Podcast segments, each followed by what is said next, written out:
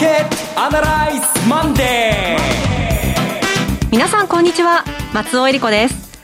マーケットアナライズマンデーをお送りします。パーソナリティは金融ストラテジストの岡崎良介さん。改めてテレビの力って偉大だなと思うのはあの連続ドラマを見て、はい。急になんか戻った気がする。私でございます。岡崎良介です。今日もよろしくお願いします。はいでそして今日株式アナリストの鈴木一之さんお電話でのご出演です鈴木さん今日もよろしくお願いしますおはようございます。追加続きです。よろしくお願いします。この番組はテレビ放送局の BS1212 で毎週土曜昼の1時から放送中のマーケットアナライズプラスのラジオ版です海外マーケット東京株式市場の最新情報具体的な投資戦略など耳寄り情報満載でお届けしてまいります岡崎さんにいつものペースが戻ってきましたか？戻ってきました。あの大河ドラマを見ることと朝ドラを見ることと、はい。なんとなくこれで日曜日って月曜日スタートってなると、ええ。なんか頑張っていこうっていう感じがするんですけれどもね、ええ。あの今日は久しぶりにそういう意味じゃ嬉しくなった月曜日です。おお話の方にも期待したいと思いますが、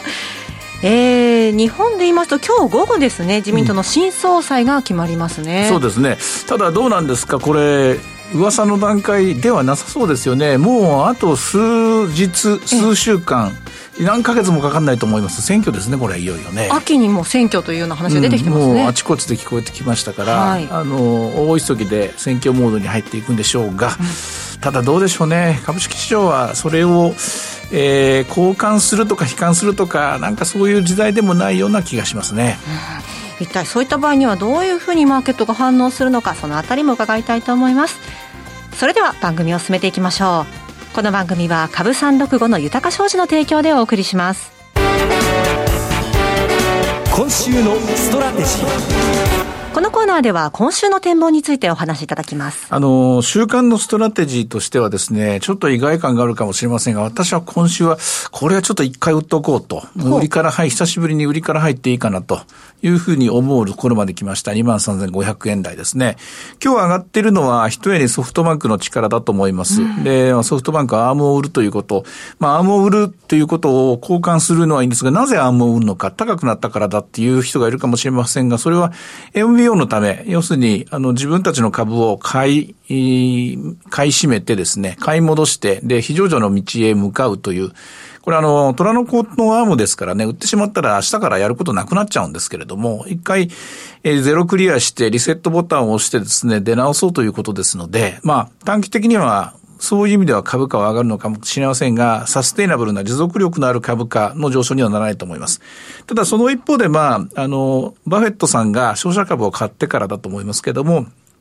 少しずつ割安株にお金が入ってきて、大体それが一巡してきたのが、まあ、金曜日の、金曜日の上昇のあの意外感と、そして月曜日の今日の、お寄り付きから結構高くなってるところを見ると、あこれで一旦出尽くしたかなというふうに、私は思います。はいで、特にまあ今週はアメリカ FOMC があって、それからなんだかんだ言ってアメリカ株先週下がってるんですよね。アメリカ株は先週下がっていることと、それから、えーまだまだ、えー個別オプションですね。例のソフトバンクが引っかき回したという話が先週の話題でしたけれども、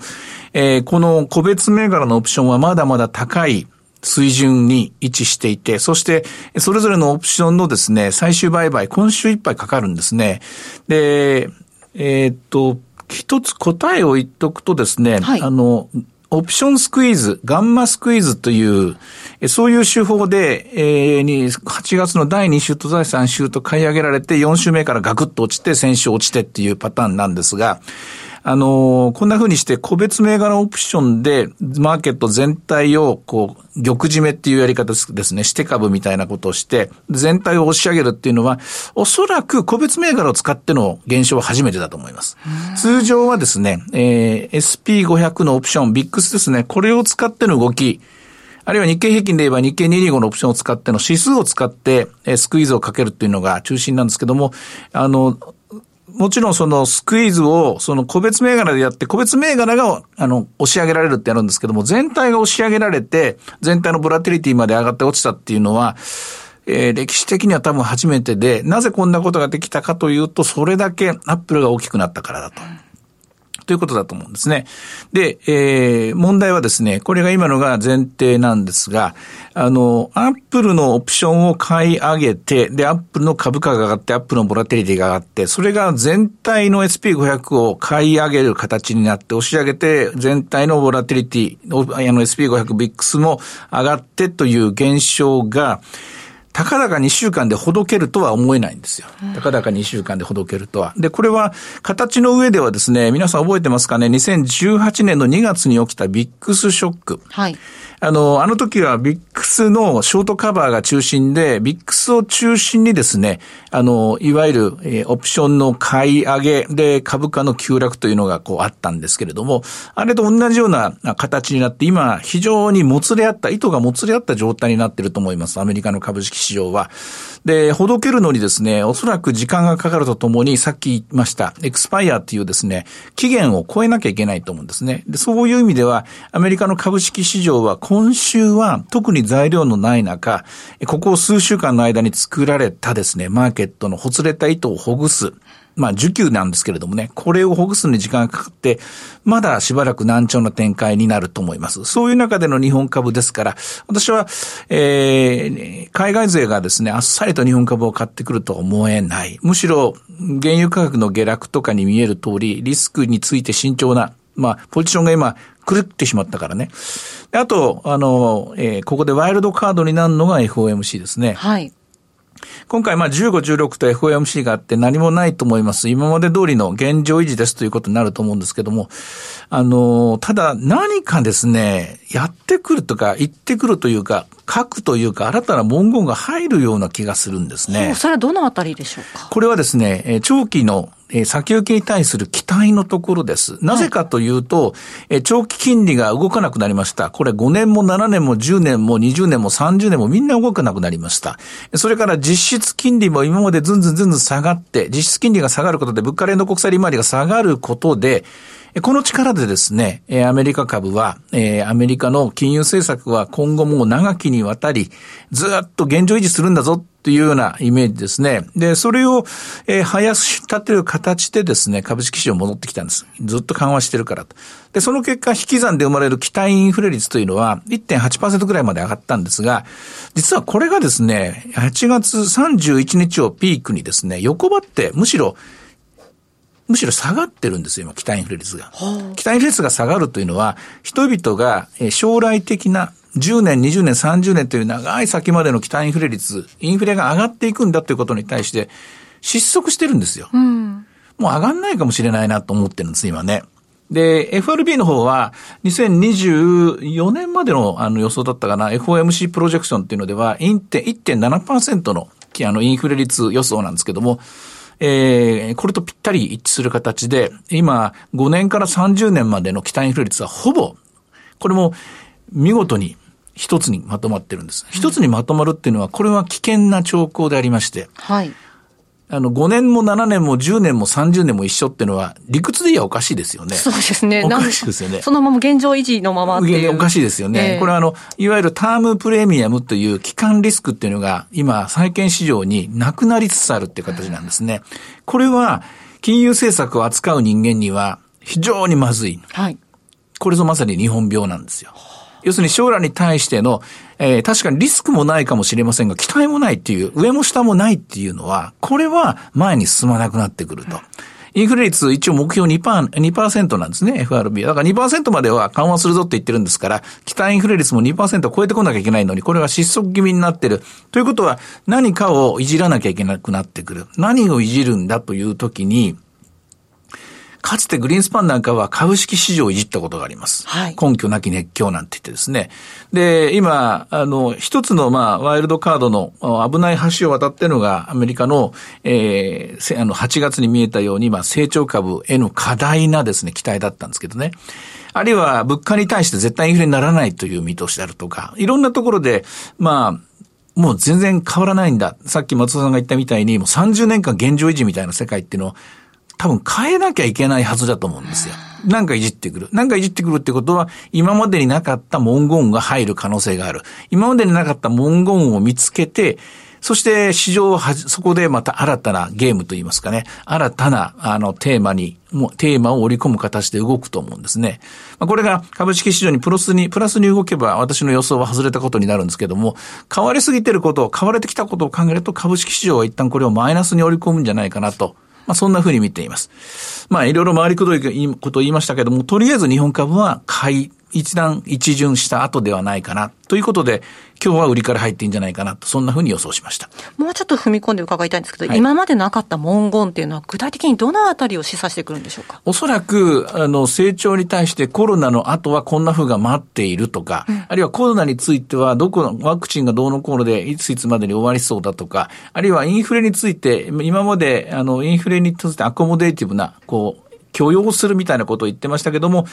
えー、例えば20年、30年先を考えたときは戻っているとかですね。だって、一番大事なことは、長期、長長期の期待まで現状維持じゃまずいんですよ。はい。だから、長期、長長期の期待を植え付けるための文言を何か入れてくるように思います。そこが何かは、分かってたらですね、こうだっつってまた断定的にですね、言えるんですけれども、あの、どちらに予想するかっていうと、株式市場はここまで、まあ、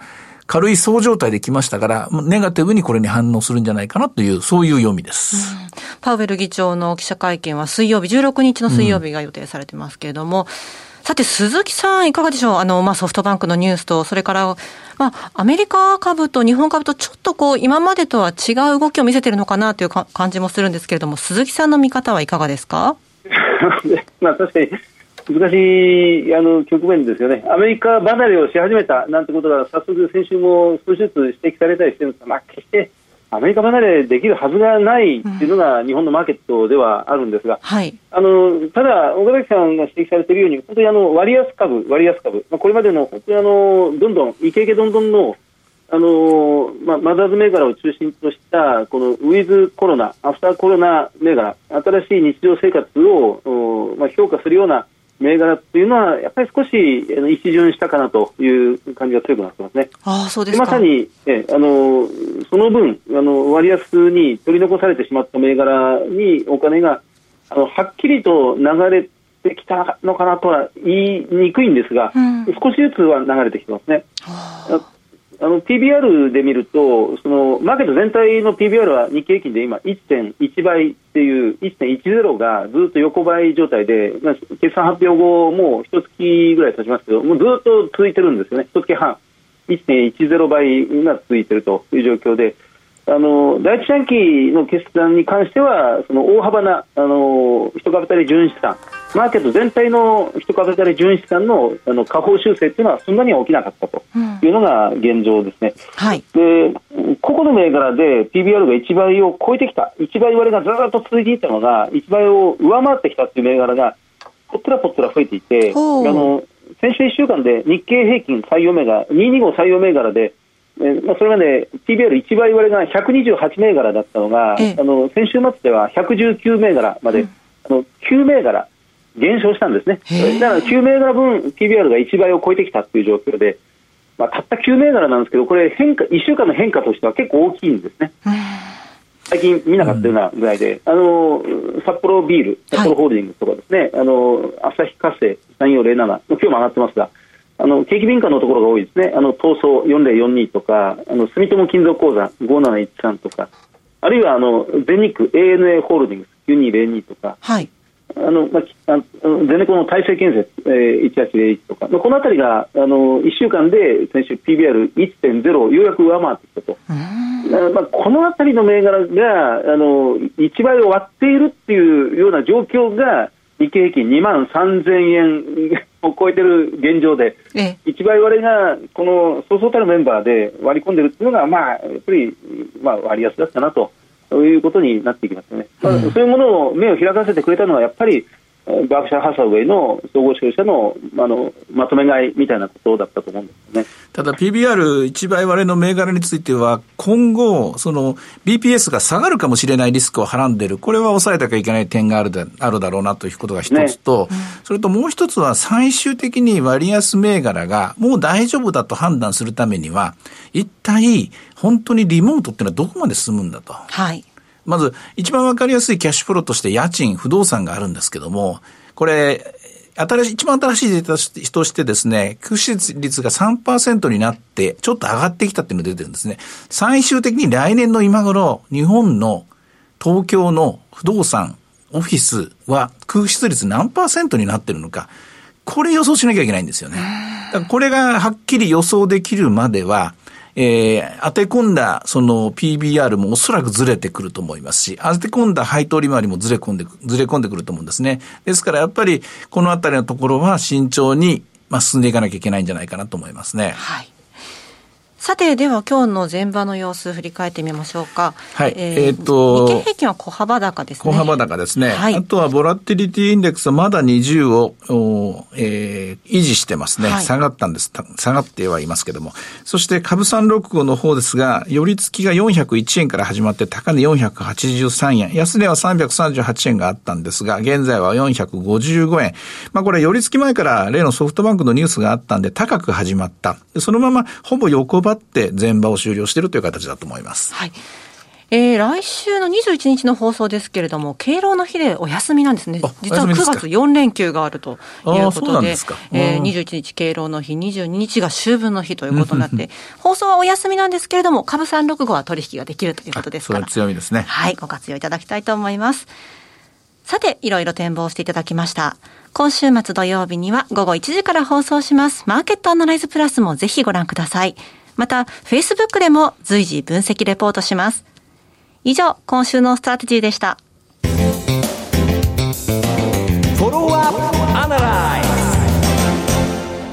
さて、今週も参りましょう。鈴木さんの注目企業です。鈴木さんお願いします。はい、あのー、国峰工業、カタカナの国峰工業と書きます。あの、東証一部企業なんですが、えー、まあ、社長のお名前が国峰、国峰社長。の国峰工業、銘柄コード5388ですね。えーとまあ、業種でいうと、これ、まあ、ガラス土石というところに分類される、比較的というか、かなりあの小ぶりの銘柄です、時価総額が150億円ぐらいです、えー、売上予想が130億円ぐらい、えーまあ、総資産が200億円をちょっと超えるぐらいですから、割安の、まあ、代表選手ですね、あのこれは、えーとベントナイト、カタカナベントナイトっていうんですが、要は特殊な粘土なんです。あの粘土を地面の中から掘り出してきて、山形とか新潟に、まあ、たくさん埋まってるベントナイトを掘り出してきて、まあ、これを製品化しているという、まあ、極めてニッチな企業です。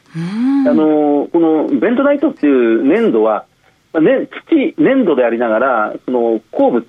金辺の鉱物でもあって、はい、であの普段は、まあ、土で山に埋もれてる土なんですけど、これは水をものすごく吸収するんですね。吸収して、うわーっとこう膨張するっていう、非常に特殊なあの性質を持った粘土で、はい、であのまあ、火山灰がその何億年にもわたって地面の中に埋もれて出来上がるベントナイト。世界的にもあちこちなんですアメリカのフォート・ベンソンで一番最初に発掘されたというところからベントナイトという名前がついてるんですが、これがのその用途が極めて広い。あの一説には1000通りの用途を持つ粘土というふうに言われてるぐらいで、あのまあ、その世界では大変有名なんです私たちが知らないだけだったのかもしれませんけど、あの世界中でよく使われている、一番使われているのはこの、まず身近なところではあの化粧品の中に入っている保湿剤ですね、はい、あのえあのいろんなところにあのいや油分が一切ありませんので、はい、水を吸収して化粧品の中に微量に入れると、まあ、保湿効果がある。油、油分がないので、べたつかないというあの非常にあの高い機能が得られる。あとは自動車向けの塗料、うん、そのあとは建築用の塗料、インキなどに使われたり、あとは自動車の中に入っているプラスチックの樹脂樹脂のその耐熱性を高めるあのフィラーに使われたりっていう、はい、あとはあの電子部品のプリント配線基板や太陽光発電の表面に薄くこれ塗ったりっていう。あと特殊なところではあの放射性廃棄物を覆い尽くすという、ね、あ北海道で、まあ、非常に今話題になってますが、この中間貯蔵倉庫にあのどどういうふうに町で町を挙げてこれを受け入れるかどうかで、今議論が沸騰してますけど、はい、ではそのその放射性廃棄物をまとめてドーンと地下に埋めた時のそのその大きな部屋をベントナイトで丸ごと囲ってしまうっていう。えーまあ、それぐらいまでにその、えー、吸着性が強いっていう性質なんですね。本当に先頭利といいますか、今伺っただけでもずいぶん幅広いですね。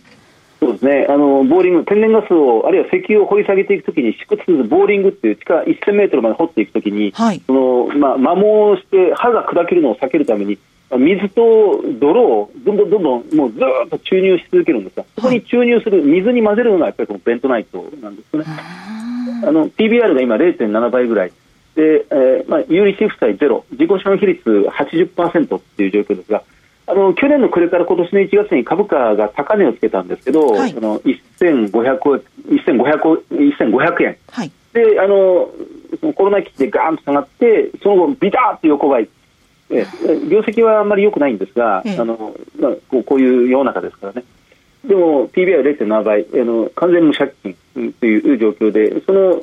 全く株価横ばい状態から、まあ、先ほど申し上げたように、少しずつ割安株に、まあ、目目線が少しずつ流れていくという状況で、えー、こちらが株価が少しずつ動き始めているという状況であります、ね、今、1000飛んで30円、先週金曜日の終わりなんですね。はい